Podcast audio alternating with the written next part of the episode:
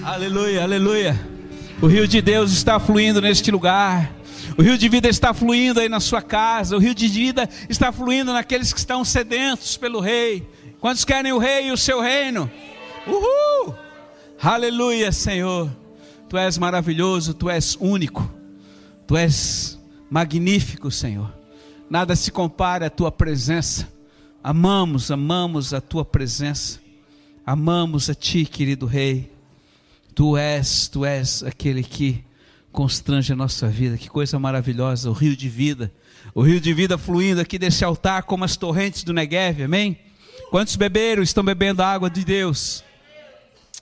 Irmãos, é, veja bem, uma das coisas que Deus tem nos dado revelação é a respeito do rio de vida que sai do altar do Senhor, embaixo de todo altar que é levantado para o Senhor com sinceridade, com graça, com adoração verdadeira, flui o rio de vida. Você não vê o rio, o rio é invisível. Talvez você possa achar, não, mas aquilo que eu vejo é que eu acredito. Saiba que o que nós cremos, aquilo que nós vivemos, aquilo que nós andamos, aquilo que nós existimos, respiramos, é o que os nossos olhos naturais não veem. E ele diz: O meu justo, meu filho, tem vida pela sua fé em mim. Toda mudança, toda transformação, todo poder no reino está no exercício da fé. Se você crê e você agir e obedecer, Deus fará, amém? Então não existe nenhum tipo de caminho ou de atalho que não seja o caminho da fé. Porque a palavra está aí. Ela está em todo lugar. O maná, ele cai diariamente dos céus. Mas somente os sábios saem de suas barracas para apanhar o maná e se alimentar diariamente. Então a sabedoria está em você se alimentar dele, da palavra dele. A palavra é a carne. Mas o maná é a palavra que ele dá através de uma pessoa, que é do Senhor, através de algum livro, uma bibliografia de alguém que você está lendo. E ele também fala através do seu coração, porque o Espírito de Deus, seu melhor amigo, habita no seu coração. E a grande dificuldade muitas vezes hoje de nós é que, diante de tantas vozes, de tantas dispersões, de tantas coisas que nos distraem, nos dispersam de ouvir a voz do Espírito, nós temos dificuldade de discernir. Mas eu quero lembrar sempre algo muito importante.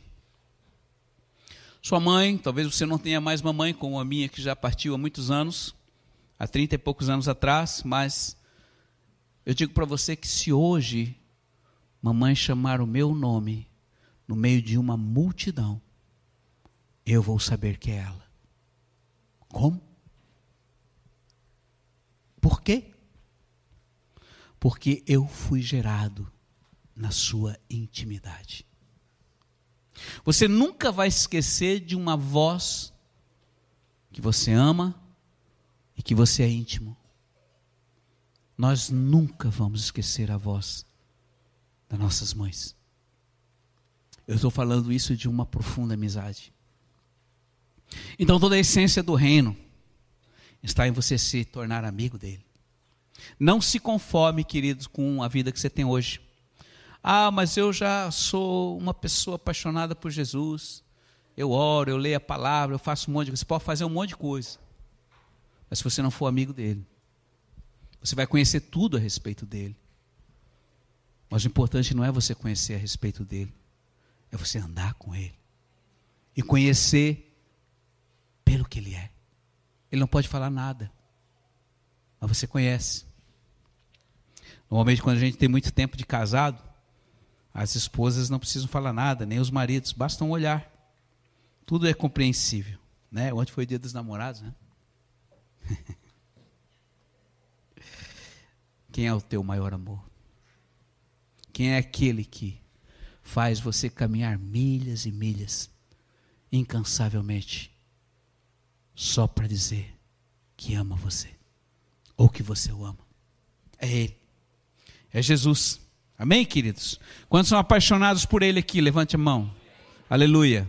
Quantos são inconformados com o seu amor por Ele aqui? Levanta a mão. Se você estiver já conformado com o seu amor, você já está retrocedendo, filhinho. E é isso que eu quero falar hoje um pouquinho mais. Ah, mas o pastor sempre fala as mesmas coisas, querido. É, a ignição, um motor e um giro e uma roda, só roda se houver tração, se houver gás, se houver combustível. Nada se faz com apenas um impulso. Nós não vivemos fora da atmosfera. Fora da atmosfera, fora da, da, da gravidade da Terra, um foguete pode levar apenas um, um, um empuxo e ele andar a 40 mil quilômetros por hora sem tração mais, apenas correção de rota. Mas não, hoje nós vivemos numa coisa chamada gravidade. E se nós quebrarmos a gravidade, ela quebra conosco. Sim ou não? E muitas vezes nós temos quebrado as gravidades e princípios de Deus porque nós achamos que Ele é bonzinho e que Ele não quebra os seus princípios. Não quebra. Experimenta te atirar de um prédio de 10 andares e ver o que acontece com você. Vai sobrar pouco, não é verdade? Mas eu não quero falar sobre isso. Eu quero falar de quem Ele é e fortalecer hoje a sua fé, querido, com aquilo que Ele é. Então, abra sua palavra em Gênesis capítulo 16. Gênesis capítulo 16. A partir do versículo 7, que diz assim: E o anjo do Senhor achou junto a uma fonte no deserto. Vou repetir. E o anjo do Senhor a achou, achou quem? Uma jovem. À beira do rio, aonde? No deserto. Feche teus olhos. Pai, eu quero abençoar essa palavra para que ela entre no coração dos filhos e ela produza uma raiz forte. Que permaneça e que venha produzir fruto por toda a eternidade, para que eles tenham revelação hoje de quem tu és, muito além do que eles têm recebido hoje, Senhor. E não porque esse pastor está aqui ministrando, não, mas por causa da tua presença. Assim eu oro em teu nome. Filhinhos, essa jovem que foi encontrada por Deus à beira de um riacho no deserto era Agar. Quem era Agar? A escrava. Uma menina jovem que servia ao seu senhor chamado Abraão e a sua senhora chamada Sara, e que de repente lá no meio do caminho, ela não tinha nada a ver com o negócio, ela servia naquela casa, mas havia uma promessa que Abraão tinha recebido do seu senhor de que ele seria pai de uma grande nação. No entanto, tanto Sara, como já tinha passado da menopausa, e Abraão também já tinha passado dos seus 80, 70 anos, é, não havia mais a condição natural de terem filhos, então, no momento em que Sara achou que, para se cumprir a, a, a promessa, ele, ela falou: e pegou Agar, escrava, e deu ao seu senhor para que eles copulassem, enfim, dormissem, dormissem junto, e ela pudesse então gerar aquela promessa que Deus tinha falado a Abraão. E ela fez um jeitinho. A lei até permitia naquela época isso, porque era diferente da lei de hoje. E não obstante, essa menina, essa jovem, ela, ela, ela ficou grávida de Abraão, mas chegou lá no meio do caminho, como era muita é, é muita humilhação para uma mulher não ter filhos, ela meio que começou a, a, a desprezar Sara e, e, se achar valorizada diante do seu senhor. Então Sara se encheu de ciúme e falou para Abraão: Olha, essa menina eu não quero mais. Ela está aqui me fazendo pouco caso de mim. E Abraão então disse: Olha, faz dela o que você quiser. E o que, que ela fez? Ela mandou a menina para o deserto: oh, sai de casa, não quero mais você. E grávida assim, ela saiu. E foi em direção a outra, outra cidade? Não. Ela foi para um deserto. O que, que tem num deserto? Nada. Irmãos, quem já teve lá no deserto da Judéia, se você tiver oportunidade, por favor, suba a Israel. Né? Pelo menos uma vez na vida, ore por isso, interceda. O Senhor tem falado aqui, eles querem subir a Jerusalém, só preciso se ajoelhar e buscar a minha presença que eu levo lá. Amém? Quantos querem? Pelo menos uma vez na história, Jesus. vamos lá encontrar com o Rei da Glória. Amém? Aleluia. Então chegou lá naquele deserto ela que foi rejeitada, ela que foi expulsa de casa, ela que foi totalmente sozinha, a, ficou ao Deus dará, como se diz na gíria. E ali naquele lugar, olhando para si mesma, com pena de si mesma, sabendo que ia morrer, porque lá não tinha nada para comer, nada para comprar, sem dinheiro, grávida. Quem ela encontra? O anjo do Senhor. E ele vem e começa a falar com ela. Diz: Olha, H, você não está só. O mesmo Deus que prometeu ao teu Senhor que faria dele uma grande nação, ele te abençoa, porque o que está no teu interior, no teu útero, faz parte desta história que ele fez ao teu Senhor. Então haverá uma semente no teu interior, e essa semente será grande, ela será inumerável como a areia do mar, e ela lutará contra os seus irmãos, mas filha, volta para a casa do seu Senhor. Não morra aqui nesse deserto. Vá e obedeça e seja submissa à tua senhora Sara e seja submissa também ao teu servo Abraão. E consolou o coração dela, e confortou ela. E ela ouviu o Senhor, ela viu o anjo do Senhor, ela não, de maneira alguma, ela confrontou ou questionou, pô, mas senhor, mas eu fui injustiçada, como é que eu vou voltar para aquela casa? O que, que vai ser de mim? Eu vou ser um capacho? Não. A palavra diz que simplesmente ela obedeceu. E enquanto o senhor estava falando ali, uma das coisas que o senhor falou é o seguinte: Eu vi, Agar, a tua aflição. Eu percebi como você estava se sentindo. Eu não deixei você só desapercebida, jogada para ser morta num deserto. Eu não somente te ouço, mas eu te vejo. E ela, depois de ouvir o Senhor, ela disse: Tu és El Roy, o Deus que me vê. O que, que significa isso para mim e para a sua vida hoje? Filhinhos, não são muitos os filhos de Deus que hoje estão passando num processo depressivo, de tristeza, por falta de perspectiva daquilo que eles imaginavam que gostariam que fosse. Quando eu começo a ficar deprimido, triste, quando eu começo a ficar com pena de mim mesmo, quando eu começo a olhar para mim mesmo, eu começo a ter frustrações, porque em mim, a, minha, a palavra de Deus lá em Romanos capítulo 6 diz que em mim, na minha carne, não há nada de bom. A carne não gera vida. Então, quando nós começamos a olhar para nós mesmos, existe uma, um fator natural de nós nos autocriticarmos, de nós nos autodepreciarmos, de nós não amarmos muitas vezes como somos, amarmos o nosso corpo, como Ele, Deus, nos fez. Nós sempre achamos que o do outro e o padrão do mundo é melhor. E por isso nós começamos a ter maus pensamentos e maus sentimentos em relação a nós. E não são poucos os filhos de Deus que se acham sozinhos.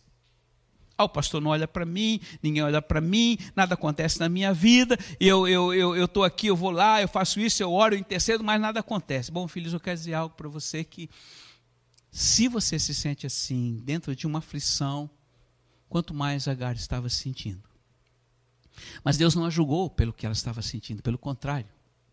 O que Ele está revelando para você hoje é que ele conhece exatamente o que se passa agora no seu interior, seja a nível emocional, seja a nível natural.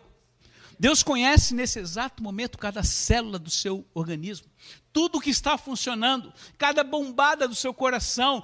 Deus sabe exatamente tudo, de, de, de frente para trás, de, de trás para frente. Ele é um Deus que é completo no que ele faz. E às vezes você pode se achar, olha, eu estou sozinho, eu me sinto sozinho, mas ele nunca deixou sozinho você.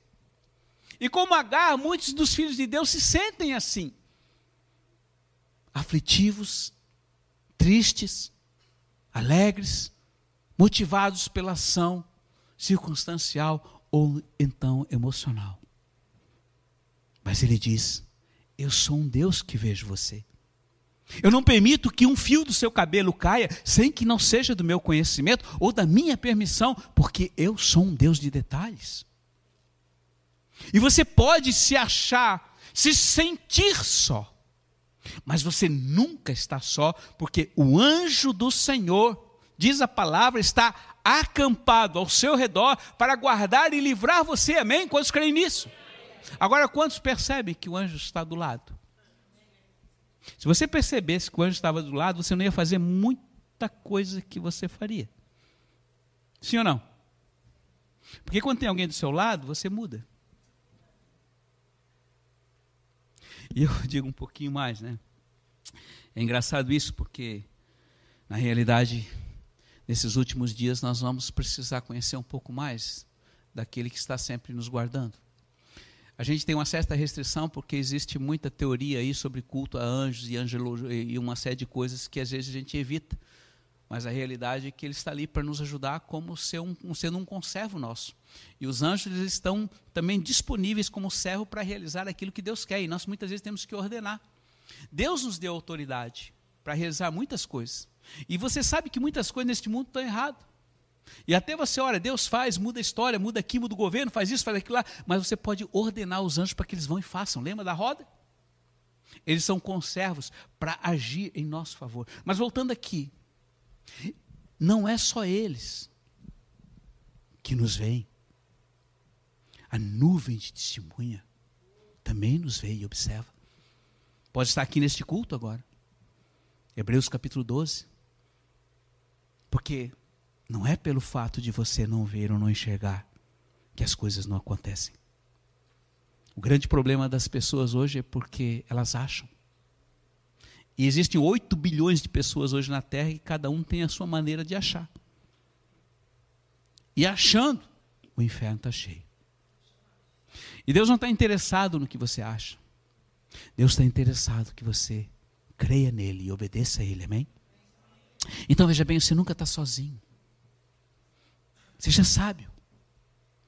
O anjo do Senhor está aí do seu lado e você sabe disso. Você sabe isso pela palavra, então se tornou uma palavra religiosa e você não percebe, você está dormindo, ele está ali cuidando de você. Quanto livramento ele dá na vida de tanta mancada que você deu. Um dia, quando passar o filme da sua vida, você vai ver. Mas, filhinhos, eu não quero falar a respeito disso apenas. Eu quero falar de um cuidado de um Deus que é apaixonadamente detalhista em relação a você. Ele simplesmente podia deixar aquela escrava do jeito que ele quisesse, já que é escrava mesmo, e escrava naquela época não tinha nenhum valor, exceto trabalhar para o seu senhor em troca de alimento e, e casa. Mas não, ele cuidou, e cuidou de detalhe. E ela teve um filho chamado Ismael.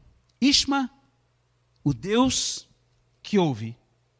El, Deus, o Deus que ouve. E hoje Ismael a gente conhece, né? É todo o pai dos árabes. Os inimigos dos judeus. A grande encrenca do Oriente Médio. A grande encrenca do mundo. Hum. O jeitinho da Sara. Mas era promessa. Porque Deus é um Deus de princípio. E eu quero dizer, filhinhos, que se um dia ele fez uma promessa para você, ele vai cumprir. Se você deixar. Quer ver um negócio? Essa semana eu mandei a palavra para vocês a respeito de Elias, né? Quando estava três anos e meio sem chover, lá na região de Israel, uma fome desgraçada, todo mundo já não tinha, estava morrendo de fome. Deus falou para o Elias, ó, fala lá para o Acabe lá que vai chover. Manda ele, ele se alimentar porque, manda ele jantar, ele comer, porque vai chover. E Elias mandou o recado para ele e foi para o Monte Carmelo orar. E ali a, a, palavra de Deus diz que ele se colocou com o rosto no, entre os joelhos e começou a orar. E orava, Senhor, manda chuva, manda chuva. E de repente ele mandava o seu secretário lá. Ei, vai lá ver se, tá, se tem alguma coisa. O secretário voltava e dizia: Você está vendo alguma coisa? Não vejo nada. Isso foi uma, duas, três, quatro, cinco, seis vezes. E ele dizia assim: Não vejo nada. E Elias continuava o quê? Desistindo. Falou para Deus, oh Deus, como é que vai ficar? Eu falei para o Acabe que ia chover e agora tu não manda chuva. Eu já estou aqui cinco vezes orando, não paro de orar. Não, ele perseverou. Ele perseverou que na sétima vez o menino voltou e disse: Olha, estou vendo uma nuvem pequenininha, do tamanho da mão de um homem, não sei que tamanho que era. Uhul. Vai lá e fala para o rei para ele dar o fora daqui, porque vai chover muito. E logo em seguida começou a chover. Filhos, eu quero dizer algo para você. Você que não está vendo nada acontecer na sua vida, sabe por que, que não está acontecendo? Você parou de orar. Você desistiu de orar. Você parou de insistir com Deus. Lembra do que ele fala lá em Mateus capítulo 6? Pedi e continua pedindo. Buscai e continua buscando.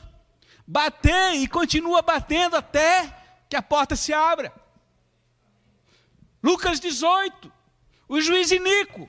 O problema é que muitas das nossas questões hoje de perdas desnecessárias na nossa vida, que nós não vemos a vida indo para frente, porque nós paramos de orar.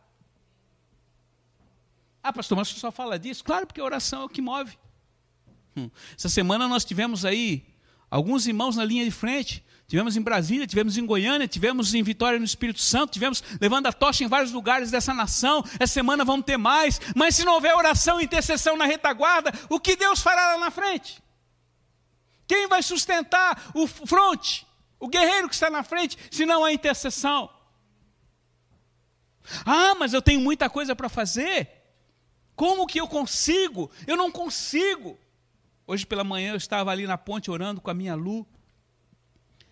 Eu não sei quantos de vocês aqui têm feito uso da ponte. Eu acho que algum, não tenho visto mais a igreja lá. Desculpem, não tenho visto. A impressão que eu tenho é que se acostumaram. Estou errado? Não. Estou errado? Ninguém precisa dizer nada. Torre de oração serve para quê? Por que você não tem feito uso? Não deu, pastor. Não deu, não deu. Não deu, ó, família, filho, marido, trabalho, pai doente, um monte de rolo. Aí eu não pude ir. Sim ou não? Boa justificativa? Sim. Não deu tempo. Aí a minha luz disse, pô, preciso fazer Shabá esse mês, preciso saber, mas tem isso, tem aquilo. Eu disse, peraí, peraí, Shabá? Não, não, Shabá. Isso é prioridade. Estar tá com o Senhor é prioridade. O resto é resto. O resto fica. Porque se você não tiver tempo com Ele, tudo que você vai fazer. Vocês estão entendendo, filhinhos? Sentamos ali, ali tomamos a ceia. Um dia como hoje, né, irmão? Morar em Floripa, meu Deus. Agradece a Deus. Glorifica a Deus por essa terra. Isso aqui é um presente, isso aqui é um colírio para os olhos. Um dia como hoje, filhinhos, é o sonho de poucos e a realização de poucos. Valoriza a cidade que você mora. Amém? Pare de reclamar. Pare de murmurar. Que coisa linda. Vai ali naquela ponte. Vai ver a maravilha daquela aquela obra que foi feita através do joelho e da oração. Ó. Um dia eu conto a história para vocês como é que foi feito aquilo. Muitos não sabem. Torre de oração. Aí marcamos. Marcamos o Shabá. E ficou coisa de, de fora? Claro que ficou. Porque existe algo mais importante do que você estar com o Senhor? Não existe. Então eu quero dizer algo para você, querido. Eu me incluo nisso, essa palavra é para mim também. Não pense que o pastor é supra-sumo, que o pastor vive o tempo todo orando e fica ali na torre de oração. Não, não, nada disso. Eu também tenho a minha vida. E ele sabe de todas as coisas. Mas a palavra para você hoje é essa. Para você que está me vendo, é essa. Por quê? Porque El Roy sabe tudo, vê tudo e não esquece você. Agora, uma coisa ele quer, que você perceba o que ele está fazendo e que ele não esqueceu de você e que você obedeça a ele naquilo que ele chamou para você fazer. Porque se Elias não tivesse orado, não iria chover as sete vezes. Se ele não tivesse perseverado na oração, não ia chover. Se ele tivesse parado na sexta, não ia chover. Se o Thomas Edison tivesse parado em 9.999 vezes o seu experimento para sair a luz, não tinha luz elétrica hoje, sabia? Porque alguém perseverou para que você pudesse ter luz. Amém? Então existe alguém que está pagando um preço, e o que Deus está chamando hoje para você, filho, pare de você ter pena de você mesmo, pare de você olhar e se autoflagelar no espelho.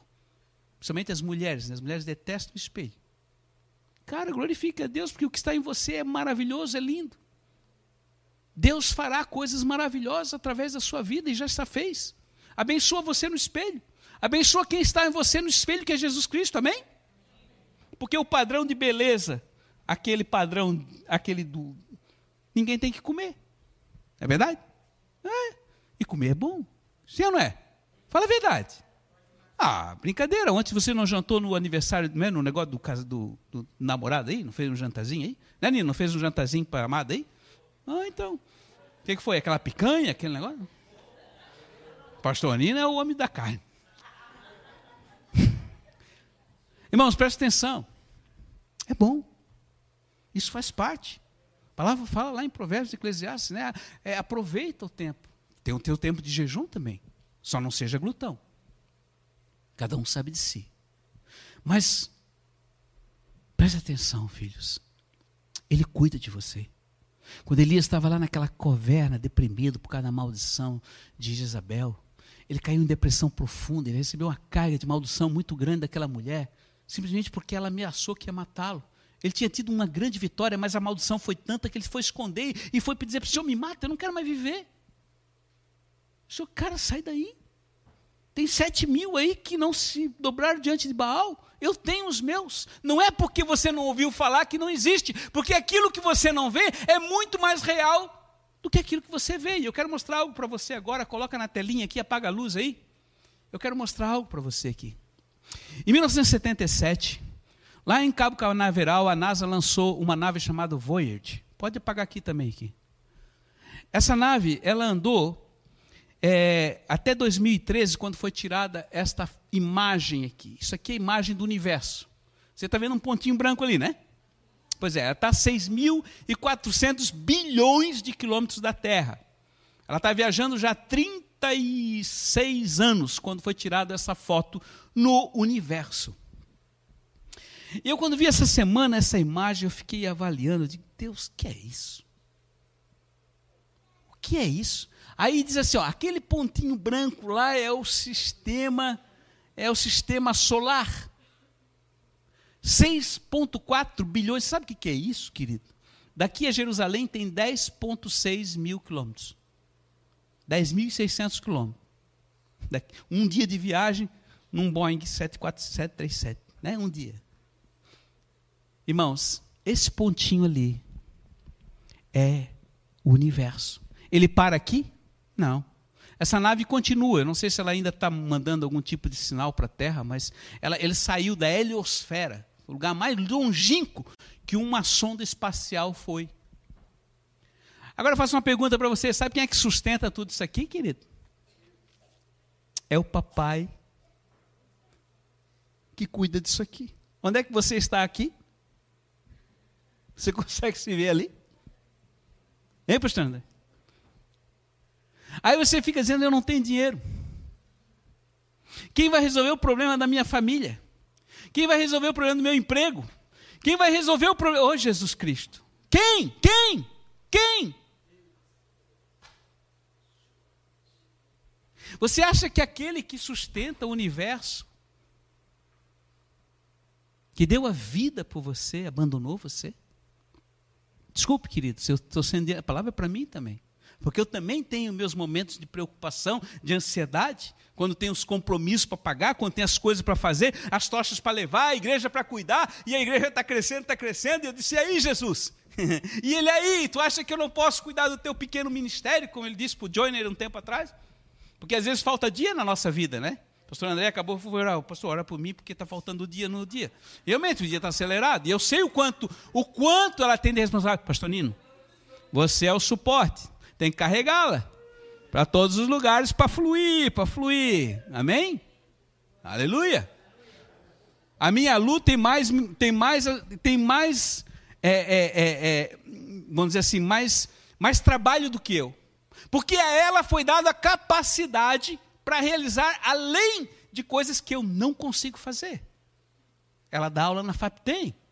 É ela que é os olhos de muita libertação, porque é os olhos proféticos. E outro dia o senhor falou para, vai, não te envolve mais com as coisas das casas, vai fazer o que eu te mandei. Vocês estão entendendo?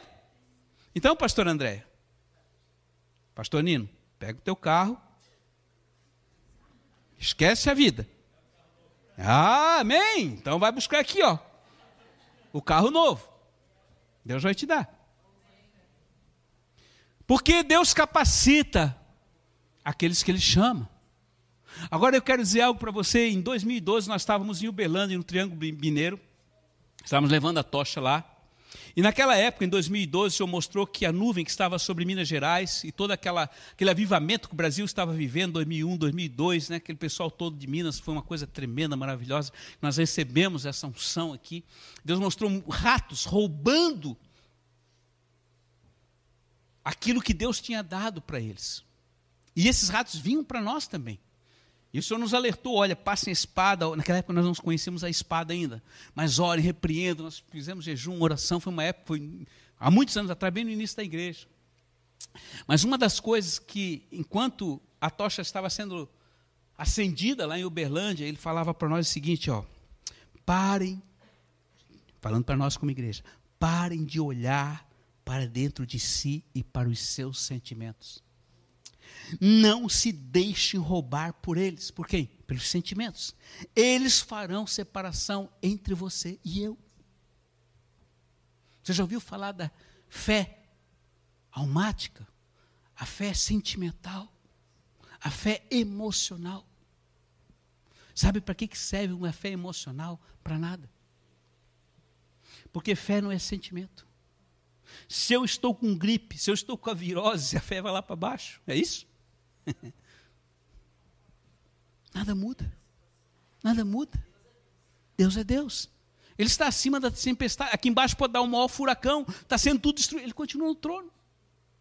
E ele nos sustenta. Salmo 139. Eu teci no seio da sua mãe, filhinho. Eu não te deixei, não te abandonei. Quando Paulo estava lá cego, lá, jogado num canto lá em Damasco, o senhor mandou Ananias lá, vai lá e fala com ele. Ele não abandonou. Quando Elias estava lá no buraco escondido de Acabe, de, de Jezabel, o senhor foi lá. E aonde você está, ele vai. Tudo que ele quer que você ouça. Paulo ouviu, obedeceu e fez o que ele mandou. Elias voltou, fez o que ele mandou. Agar fez, voltou, ouviu. E tudo mudou. E eu vou encerrar com o irmão, meio-irmão de Ismael, que é o Isaac. A palavra de Deus, lá em, em, no capítulo 14, de, ou melhor, de 24, 62, de Gênesis, fala que Isaac saiu para o campo, final de tarde, para meditar, para contemplar o quê? O céu. Ele estava meditando nas coisas. Presta atenção, queridos. Começa a olhar o céu e meditar nas coisas que estão ao seu redor e começa a observar os feitos de Deus. E de repente a palavra diz que ele levantou, ele olhou o céu, ele olhou, levantou os olhos e ele viu. O que ele viu? Ele viu uma manada de camelo. Não sei se é manada que chama-se para a quantidade de camelo. Se alguém sabe, depois pode me corrigir. Mas ele viu muitos camelos vindo em sua direção. Quando ele ergueu os olhos, ele viu algo diferente. Algo que estava para mudar a história dele. Quem estava vindo? A sua Rebeca. A mulher que se tornou a esposa dele, que consolou a morte de sua mãe. A mulher que foi a mãe de Jacó, consequentemente, a mãe de Israel. A mulher que mudou a história da vida de um homem, porque ele saiu para meditar e contemplar, olhou para o alto como Ezequiel, tirou os olhos ali no monte perto do rio Quebar, no meio daquela opressão da escravidão, ele olhou para os céus e quando ele ousou olhar para cima, Deus abriu os céus e ele viu a glória do Senhor. Vocês estão entendendo, filhinhos? Eu quero hoje deixar esta palavra para você porque assim como Agar, El Roy está sempre observando você nunca abandonou você e está sempre, todo dia, renovando a sua graça e a sua esperança, para que você possa corresponder e sair da mesmice de uma vida medíocre de comodismo. Cara, se você se acomodou, você já está morrendo. Se você parou de se movimentar, você já está morrendo se parou o combustível, se parou a ignição, se parou os motores, você está só no embalo, você vai morrer. Hoje, antes do culto aqui, nós retomamos o culto infantil, amém?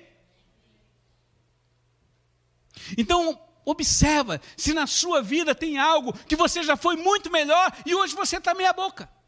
É o momento de retomar, é o momento de acelerar, é o momento de impulsionar, porque Deus chamou você para não sentar em banco e fazer parte de uma igreja. Você, Deus chamou você para fazer parte de um movimento, e esse movimento é a presença dele na minha vida, na sua vida e aonde você passar, para que você não somente se movimente, você possa expandir, possa crescer e fazer com que o reino se expanda. E se você parar, você vai fazer que nem os discípulos ali no Getsemane. Você vai dormir. E você não percebe nada do que está acontecendo. E eles estavam dormindo. Quando acordaram, pegaram na espada, queriam matá-lo. Para, querido, não é por aí. Presta atenção. Deus está falando. Para de olhar para você. Para de ter pena de você mesmo. Olha ao seu redor. Olha para Ele. Há muito o que fazer. Vá, carregue o fogo, ore, interceda. Se você não puder, ore por quem vá. Ajude, abençoe quem vá. Mas não pare, te movimente, filho. Esse é o tempo da movimentação. Tem muito diácono, muito pastor que está parado, por quê? Porque tá, não é, é momento de nós fazermos aquilo que Deus quer que a gente faça. E tudo que Ele quer é obediência. Toda a autoridade eu dei para vocês. Se eu dei toda a autoridade, se eu deu para nós, o diabo não tem nenhuma. Ele só usurpa, ele rouba aquilo que é nosso. Ele roubou a autoridade que estava de, de, de, que foi dada a Abraão e começou a fazer roça. E ele é um safado. Hoje nós somos chamados para tirar ele dessa terra, amém? Por isso nós estamos expulsando, fechando porta do inferno e não estamos parando, por quê? Porque ele é ladrão. E se tem ladrão na nossa casa, você faz o quê? Vai deixar ele lá? Vai conviver com ele? E muitas vezes nós achamos, não, é assim mesmo, ele já está aqui há muito tempo, ele fica aqui, fica roubando, sugando tudo de mim, rouba o seu dinheiro, rouba a sua saúde, rouba a sua vida, rouba seu filho, rouba sua... E você se convive com isso mesmo achando que é normal. Acorda, filho. Acorda. Amém, igreja? Vamos ficar de pé.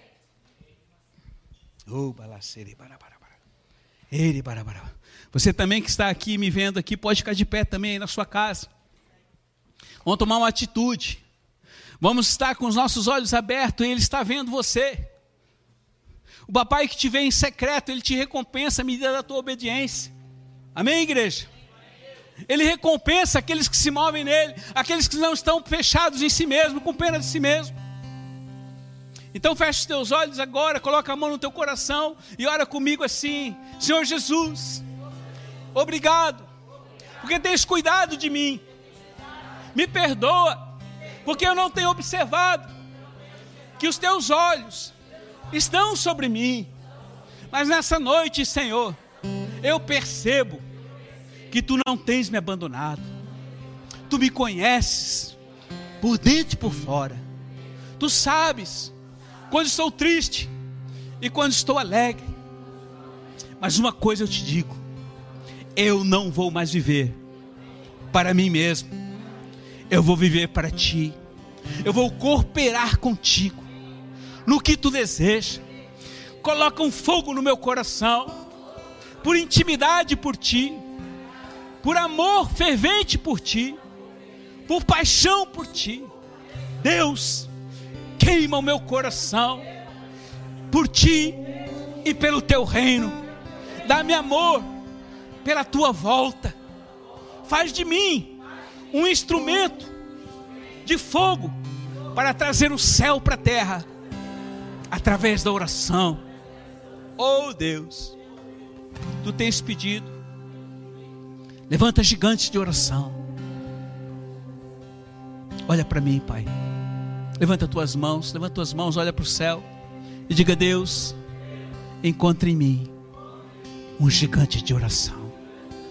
Eu não quero mais, Senhor, essa vida medíocre de viver o natural, quando eu posso viver toda a riqueza sobrenatural da tua presença. Eis-me aqui, Jesus. Envia-me a mim. Aleluia. A trombeta, a trombeta, a trombeta. Oh, envia-me a mim diga a ele.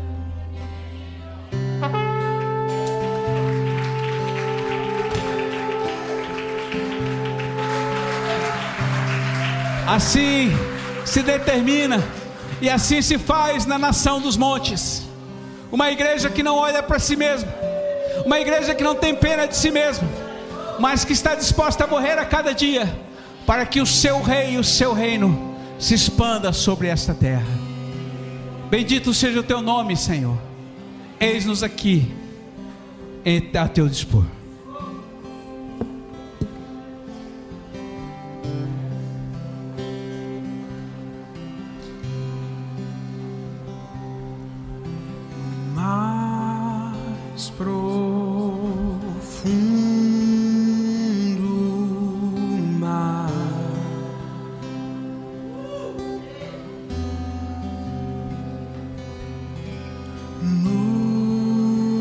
Vezes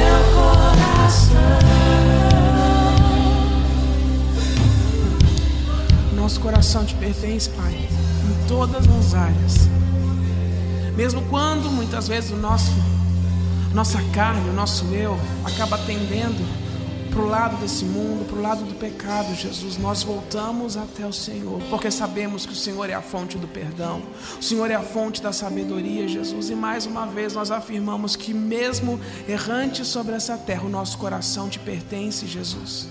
Que o Senhor possa todos os dias renovar a tua misericórdia, a tua graça sobre nós, porque nós te amamos. E nós somos gratos por tudo que o Senhor fez. Somos gratos pelo culto das 17 horas, pelo culto das 19, pelo culto que está acontecendo em Blumenau nesse instante também. Nós te exaltamos e te agradecemos. Nós te entregamos esse domingo, te entregamos esses cultos, Pai. A ti toda a honra, toda a glória, todo o poder.